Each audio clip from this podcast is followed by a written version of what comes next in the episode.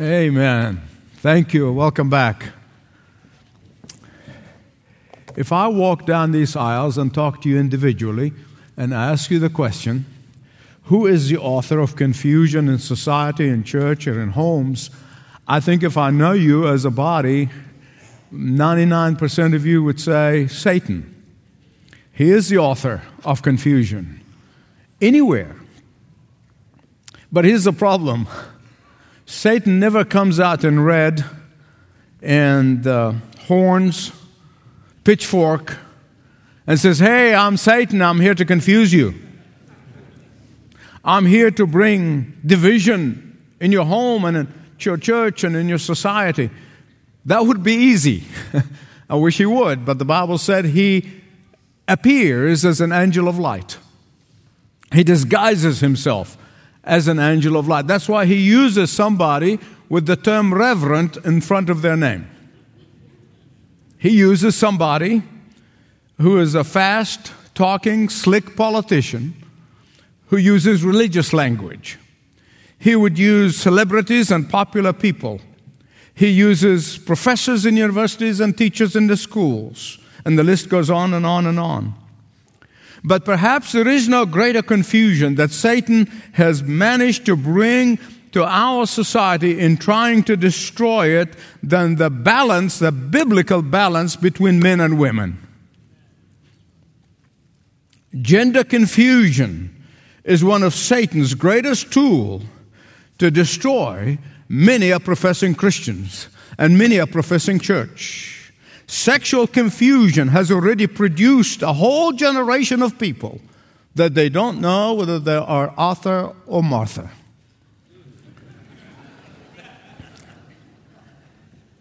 That is really the tragedy that we are facing today. It's tragic. It's a, but the bigger tragedy, actually for me personally, the bigger tragedy is the church leaders who have gone out of their way to redefine uh, or even water down and modify biblical truth in order to accommodate this terrible cultural confusion. Instead of standing up and standing out, they gave in and they surrendered. In fact, they have gone even further in order to accommodate and to please the culture. They have changed the Word of God. The one thing that I want to remind you regarding the church in the city of Corinth, it's been a while, but those of you who may be visiting today, we are two-thirds of the way in a series of messages from First Epistle to the Corinthians entitled Healthy Living in a Sick World. We have started in the beginning of the year, and we're going to continue to the end of June. Here's the, here's the, here's the uniqueness of the church in Corinth. And always when you read the Scripture, you must understand a certain uniqueness about each epistle and why it is written to this particular group of people. The Corinthian church, in spite of their spiritual immaturity, in spite of there's so many problems in the church, we have been seeing this throughout the series of messages. In spite of the utter confusion on some issues, they respected the apostolic authority and the divine wisdom of the Apostle Paul, despite of all that. And that is why we are seeing here in this epistle, the Apostle Paul is basically answering questions that they have asked him, and because they respect his apostolic authority, because they respected his divine wisdom, they come to him with, with questions about lifestyle and not doctrine. And he, they ask these questions, and the Apostle Paul, inspired of the Holy Spirit, he gives them an answer to every one of their questions. And that is why First Corinthians, this God-inspired answers to these questions are very relevant to us. And I want to show you the love and respect for the authority of the Apostle Paul, something that the, new, the modern church today is trying to undermine. Verse two. The reason, verse one, we covered it in the last time because it really belongs to the previous chapter. In verse two, he says to them, I praise you for remembering me in everything and for holding to the teachings that I have passed on to you. Now, some of your translations said traditions. Uh, the word paradoxos in Greek uh, means a body of teaching that he passed on to them. He's not talking about some dead rituals and dead traditions that, uh, that some people think he's talking about. He's not. But please hear me right, this is a very sensitive and important subject. It's a very important issue for our day. The main problem in the Corinthian church was not concerning doctrine, but morals. The main problem in the Corinthian church was not concerning theology, but lifestyle. They knew biblical truth, but they did not know how to apply these truths into their everyday life. They knew biblical teaching, but they did not know how to live a godly life. And that is why the Apostle Paul praises them for their strength before he deals with their weaknesses. Can I get an amen? That's the best way to go about it in dealing with individuals or in dealing with groups. In this case, they had a confused notion regarding biblical manhood and biblical womanhood. Can I say any more how relevant that is? Biblical distinction between men and women, between the role and the function of men and the role and the function of women, has always been an issue among God's people.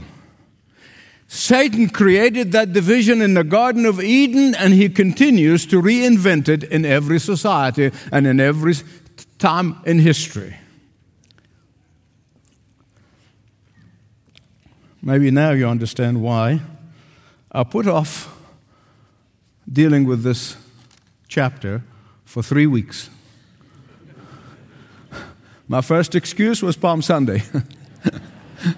My second excuse was Easter Sunday.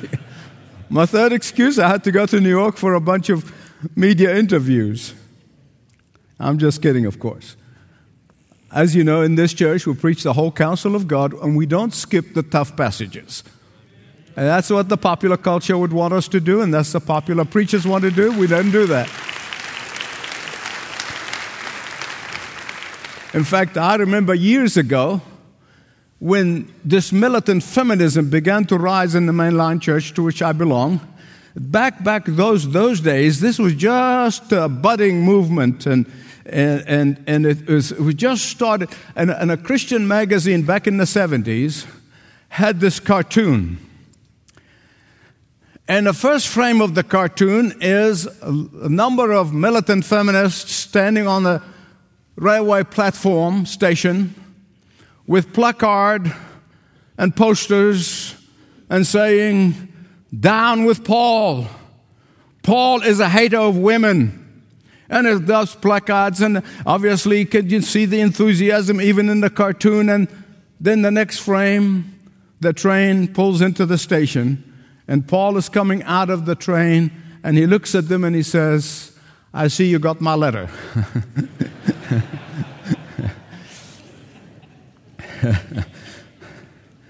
Beloved, that's how they undermine biblical teaching, by undermining biblical authority and the authority of the apostles. It's very popular in so many, not just mainline, they've gone. I'm talking about evangelical pastors.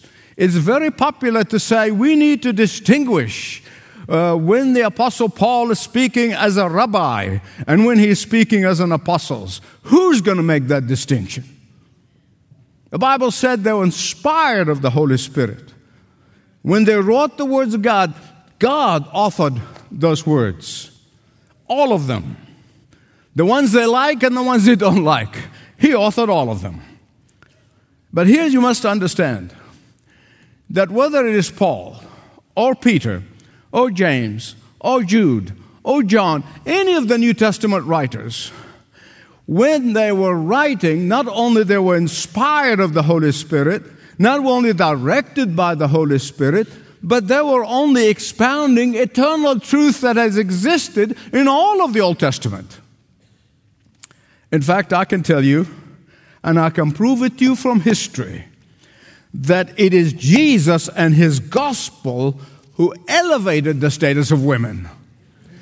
It is the gospel of Jesus that gave women dignity, honor, and equality. It is the gospel of Jesus Christ that says that when it comes to salvation, men and women are on equal footing. And the fact that men and women are created separately and differently, and they're given different roles and different functions, that no gender is superior over the other. The satanic effort that is trying to demasculinize men and masculinize women, the satanic deception that keeps men from living up to their God-given responsibility, which causes women frustration, depression, and forces them to do something. The satanic deception that has invaded many a home and many professing church today can only cause turmoil in all of these institutions. And we're seeing it today. Many years ago, as I said, when that movement of that confusion began, now it's fully blown. I heard about a Bible-believing pastor, young pastor, who was assigned to a mainline church, a, a liberal church with a lot of militant feminists in the congregation. And he said every time he used the masculine pronoun preaching about God, he got angry letters and angry phone calls.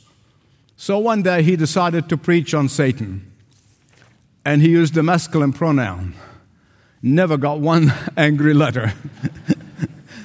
He learned his lesson. First Corinthians eleven, Paul confronts a similar confusion of roles and identity in the church of Jesus Christ. Please hear me right on this one. This is really important. You must not misunderstand me unless you try hard. If you think this passage is about dress code for men and women in the church, you miss the meaning. You miss the eternal principle that the Apostle Paul is trying to communicate here. You really miss it. And the principle is this: men and women are equal in every way.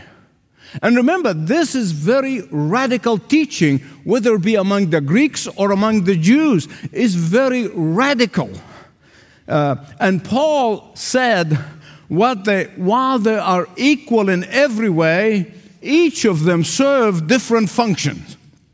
And when it comes to the true biblical Christianity, there is no superiority, inferiority, dichotomy in the Word of God between men and women. The only difference is in function, is in role. And those differences in functions, listen carefully, because that's what the Word of God is concerned about, only two institutions, the home and the church. He's not talking about the secular culture. Can I get an amen? Amen. Now you understand. You have to keep that in mind. I'm going to refer to it again and again. Home, church. That is their concern, the concern of the Scripture. Why? Because after all, what is the church? What is the church? It's the gathering of the families. You see, families are to daily worship God together as a family. That is your little church. It's in your home. And then on Sunday, we come to a building we call a church. It's not really the right word, but we come to a building called a church, and all of the families gather together to do what they do normally at home, worship God in multiple families. Let me point the example of cultural confusion that I am watching with deep dismay. Cultural confusion, thorough confusion. Back in January twenty seventeen, there were something forty thousand plus self-described militant feminists gathered in Washington, D C The guest speaker, the key speaker, is a hijab-wearing, Sharia-touting speaker by the name of Linda Sarsour. And she was touting the Sharia. She wanted to bring the Sharia to America, just like they're doing it in Europe right now. And I'm sitting there, want to pull my hair. I really did. I want to pull. I said, these precious women, do they understand what the Sharia law of Islam, that they all kind of think it's great, have said, and what is the legal status of women in the Sharia? Now, in case you don't know, let me tell you. Just in case some of you don't know. In Sharia Islam, or Sharia law of Islam, a woman is half of a man. Did you get that?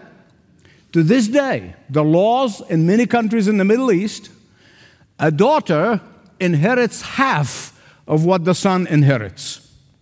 In the case of courts, if they need two male witnesses, and if they're not available, there have to be at least four female witnesses. That gives you an idea of what this insidious teaching is that they're trying to bring to Europe and to the United States is all about. In fact, this is this was very common during the time of the Apostle Paul. The Jewish rabbis had a prayer they taught men to pray. It goes like this: I thank I thank thee, Lord, that I am a Jew, not a Gentile, that I am free, not a slave, and that I'm a man, not a woman. But in the Christian faith, Jesus taught by setting the example, in practice, in showing what spiritual headship is all about. And the way he showed spiritual headship, men, I hope you're listening to me, and he's trying to show us the example of a biblical headship should be like, he put on an apron, and he poured water in a basin, and he washed dirty feet.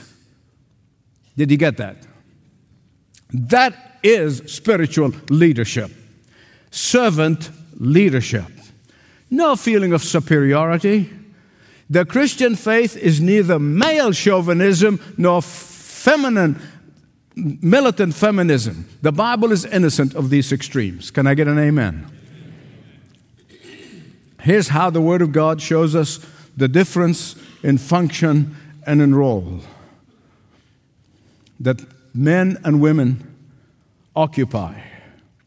And that is why the Apostle Paul, look at verse three, underline it in your Bible, because I want to show you what the real crux of the argument that the Apostle Paul is making here is in verse three. And he's saying that just as the Father and the Son are equal in the Godhead, within the Godhead they are equal. The Father and the Son are equal. The Father and the Son had different function and different role to play in, in, in relationship to salvation and in relationship to ministry. And yet, they both are equal. God the Father, God the Son are equal in every way. That's where he begins. That's what you must understand where he's going from here. Think about this.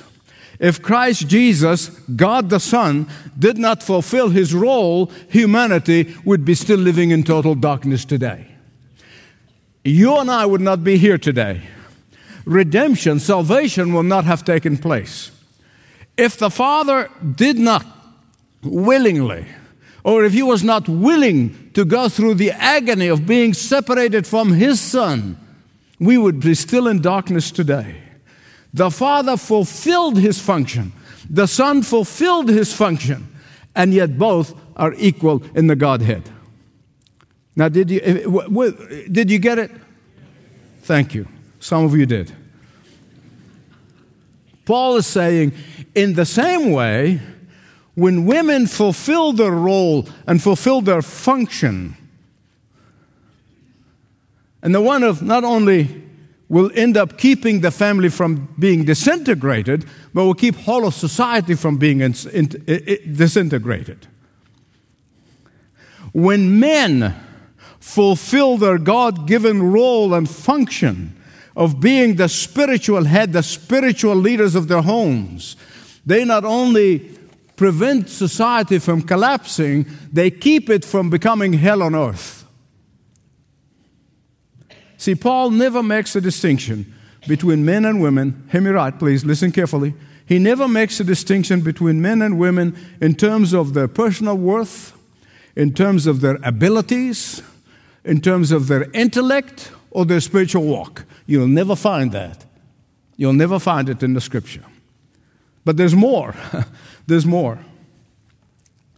In some of these areas, and we all know that, some women even excel more than men in some areas. And that is why he is only sticking to the church and the home. Now, when I say women excel, I didn't hear the men saying amen. Oh, I want to get everybody to say amen.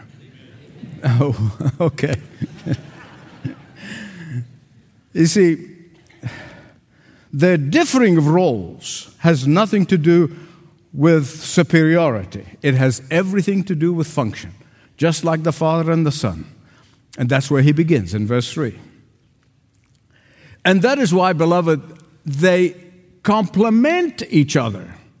They complete each other, not contradict each other. They complement each other. You know, I personally, when it comes to this subject, I like a little bit of humor, because there's so much anger in our society about the division that's happening in our society today. I just like to get into the funny part. Years ago, I heard about someone who said, "There is nothing more confusing to a man than driving behind a woman who does everything right." oh, oh, oh, I know. I know that hit hard. Oh, yes, I know. There's some men drive with their hands on the horn. Or like this timid man who said to his wife, "We're going out tonight, and that's semi-final."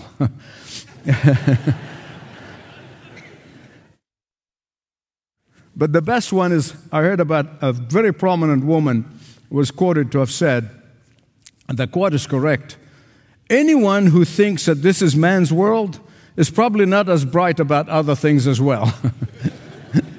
If this is a man's world, it's because women don't want it. Amen belongs here. Now here Paul goes all the way to the book of Genesis, and he expounds on the eternal principle. He's not coming up with any new teaching. He's not coming up with some newfangled ideas. He goes all the way to the book of Genesis. And he t- begins to talk about God's eternal principle regarding the different assignments and function between men and women. A dear friend who's sitting in the congregation today was telling me several weeks ago that he was hearing an evangelical preacher was speaking. I said, "Yeah, God created Adam and Eve, but he could have just created two Adams or two Eves." An evangelical pastor. But the Bible doesn't say Adam and Steve. It said Adam and Eve. Give me a break. In fact, both Peter and Paul were only expounding the eternal truth that's in the Scripture. They're not coming up with new ideas. Here's a poetic way that somebody put it. Expresses that difference really well. Women's faults are many. Men have only two: everything they say and everything they do. Who wrote that, right? So what's the Apostle Paul doing in this passage? He's merely reinstating, reinstating the assigned role of men and women that God created them to do, in order that they fulfill God's purpose in their life. Look at verse three again. God is the head of Christ. What does that mean? That while Christ is in every way equal to the Father, and yet John four thirty-four, and John five thirty, and John six thirty-four, he makes it clear over and over and over again that he came to do the will of the Father. Why? Because there's harmony. There's harmony between the Father and the Son in their understanding of the different roles that they are pl- that, that they are fulfilling. I make you a promise. I make you a promise. Show me a harmonious home. Show me a harmonious church, and I will show you men and women who are contented with their God-given role and responsibility. Amen. Here's the principle. Here's the principle that Paul is teaching here is the same one that he taught in First Timothy chapter two, and the same principle that Peter taught in First Peter three. Same principle in the Scripture. Same consistency. I'm always telling you this, and I'm going to keep saying it until the Lord takes me home. Always interpret the Scripture by the Scripture. Don't take a verse and run with it. That's what gets you into trouble. Always interpret the Scripture with the Scripture. And he's saying here the principle is this. It's about the church, and I'm not talking about anything else. He's saying when you come to worship the Lord in the church, do not dress up in such a way that draw attention away from God and onto yourself.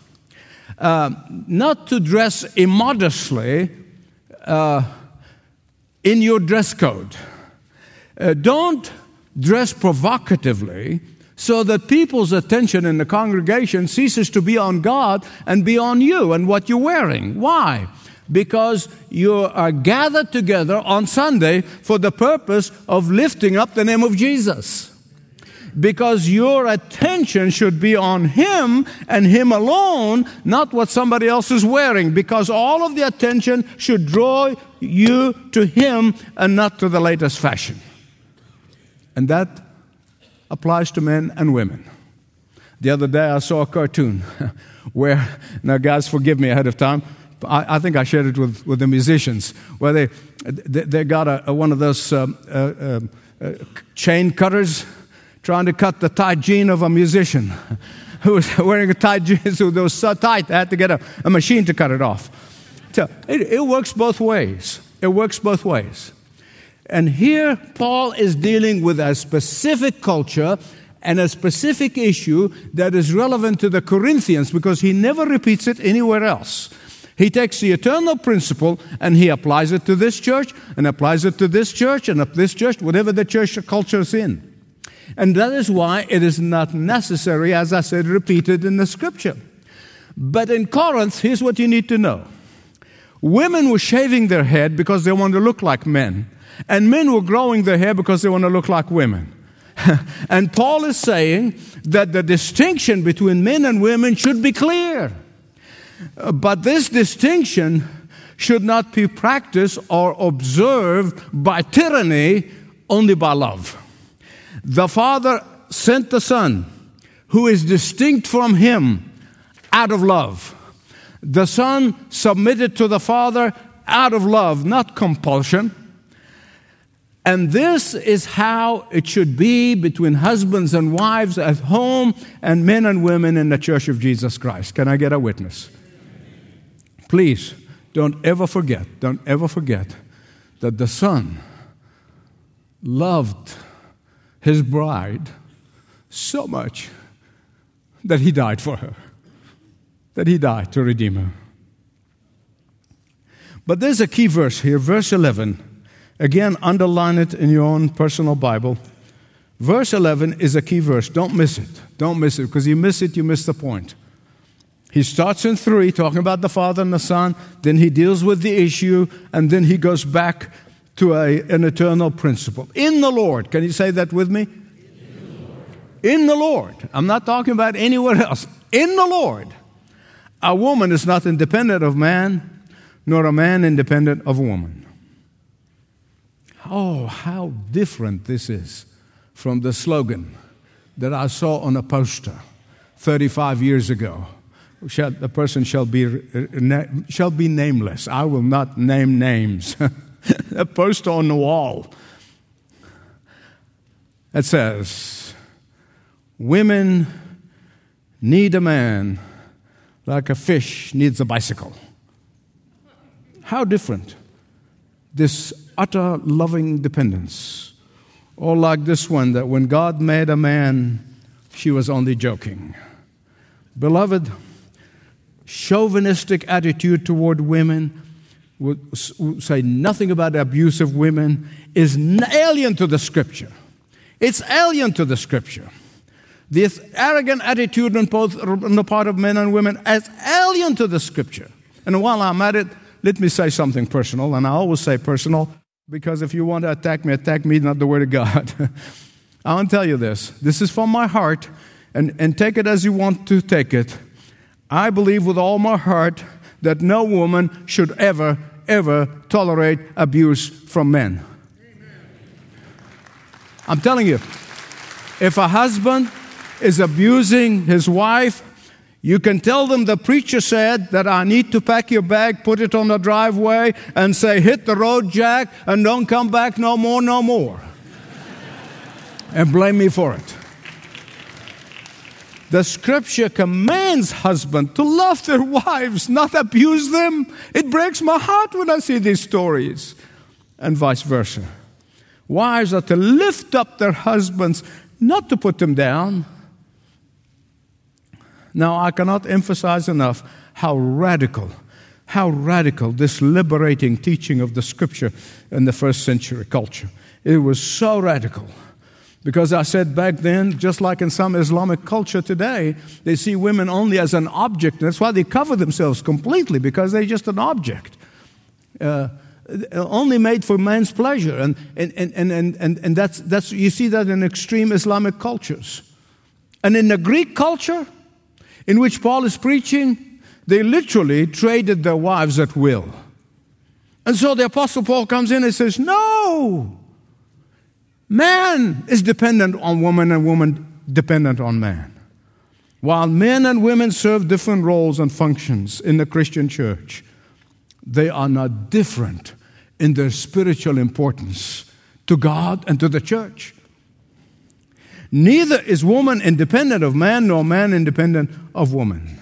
Now, beloved, let me testify to you. I think the vast majority of you know this and probably know what I'm going to say. That in the past fifty years, if it was not for my wife's encouragement and support, I wouldn't be here today. If it were not for my wife's faithful exercising of her role and function in the family, with over fifty years that we've known each other, I would not be here today. Listen to me. With all of our ups and downs, and we shared some of that with you when we did the series on marriage, with all of the challenges that we faced in the early days and the middle days and any days, but in the fifty years that we have known each other, the one thing that we have never disagreed on is the different roles that God has given each of us. And I know the same can be said for most of you, if not all of you. And the New Testament makes it very clear that women play a vital role. They have played a vital role in the church, whether it be John Mark's mother, who turned her home into a church, or Mary Magdalene, who was given the privilege of announcing the resurrection of Jesus to the disciples. And not only then, but even in history, there are so many periods of time when men abdicated their God-given responsibilities of spiritual leadership, um, or when they could not exercise their headship. Women kept the church alive with their prayers and ministry. That is the absolute truth. In the same way, Paul said, men's spiritual headship does not make them independent of women. The different roles and the functions of men and women are not different in importance, they're different in kind. Can I get an amen? And again, he's talking about the home and the church. Not dealing with the secular culture at large. We're talking about only two institutions that the Bible is concerned with. And while one of these differences is that women do not teach men, and yet you and I know that women usually are the most influential shapers of men. You say, how? Women are indispensable in developing boys, which are men in the making. Whether men acknowledge it or not, men are dependent upon women and vice versa. Years ago, a wonderful Bible teacher made a statement I have never forgotten. He said, God gave women to men to civilize them. And I want to say amen belongs here. Certainly that is accurate interpretation of verse eleven. And so let me Let me conclude by reiterating a vitally, vitally important matter. Here the main issue, not women cutting their hair or men growing their hair. Although Paul is frowning on this, there's no doubt about it. But don't miss the main issue. Don't miss the illness by focusing on the symptoms. The heart of the matter that Paul is dealing with here is the issue of inner rebellion. Please, I plead with you, don't miss this. Don't miss this. What do I mean by that? Is whether I am willing to accept the way God created me to be, whether the way I, I, I receive it with gratitude and live it up in my life, or I rebel against God's ordained role. That's really the issue. The issue is of the heart. You see, does not, the church does not and should not legislate uh, things like haircut or, or style of clothes. Uh, but these are not the core issues. These are the symptoms of a deeper problem, the core problem back then, and the same thing, the core problem today, is that do I have a rebellious heart? Do I have a contentious heart? Do I have a heart that defy, want to defy the will of God? Uh, do I have a discontented heart for where God has placed me? Do I accept the way God made me and the role He assigned and ordained for me? Or do I uh, operate and function in the role that He did not create me to be? I am trying to prove something to someone. Beloved, the battle of the sexes, so-called, did not start even in the first century church. The battle of the sexes began in the Garden of Eden. And the first thing Adam, I mean, the first thing the devil did is create a wedge between Adam and Eve. That's the first thing he did. But thank God for the Garden of Gethsemane, where Christ won the battle, where Christ's love won the day, where Christ's submission to God the Father will ac- to accomplish what no movement, no revolution could ever accomplish. Christ now can fill our hearts, whether we're men or women, with joy and contentment. He gave us only one way for spiritual contentment, and that's obedience and not rebellion. Can I get an amen? Amen. Will you pray with me?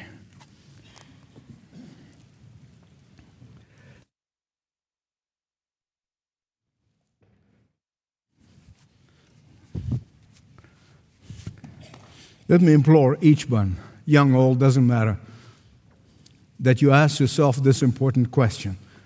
Am I rebelling against God's ordained role and function and created order? Or am I willing to be obedient with His strength, be contented where I am? I plead with you. Do not rest until you answer that question satisfactorily, to yourself and to God, because in the end, that's really matter. What really matters. Am I absolutely rebelling and fighting, or am I contented and joyful? Father God, You are the only one who's the searcher of the hearts. You're the only one who knows the motives. We don't. We don't even know our own motives at times. And so I pray, Holy Spirit of God, You inspired those words those many years ago, that You, Holy Spirit, take what You have inspired Paul to write and apply it to each one of us, young or old, that, Father, that we may feed upon Your word and that we grow in contentment and in joy, that the world will see and come to know Jesus through our own love and contentment. To Him and to one another. In Jesus' name, amen. Will you stand and prepare your hearts as we come to the Lord's table?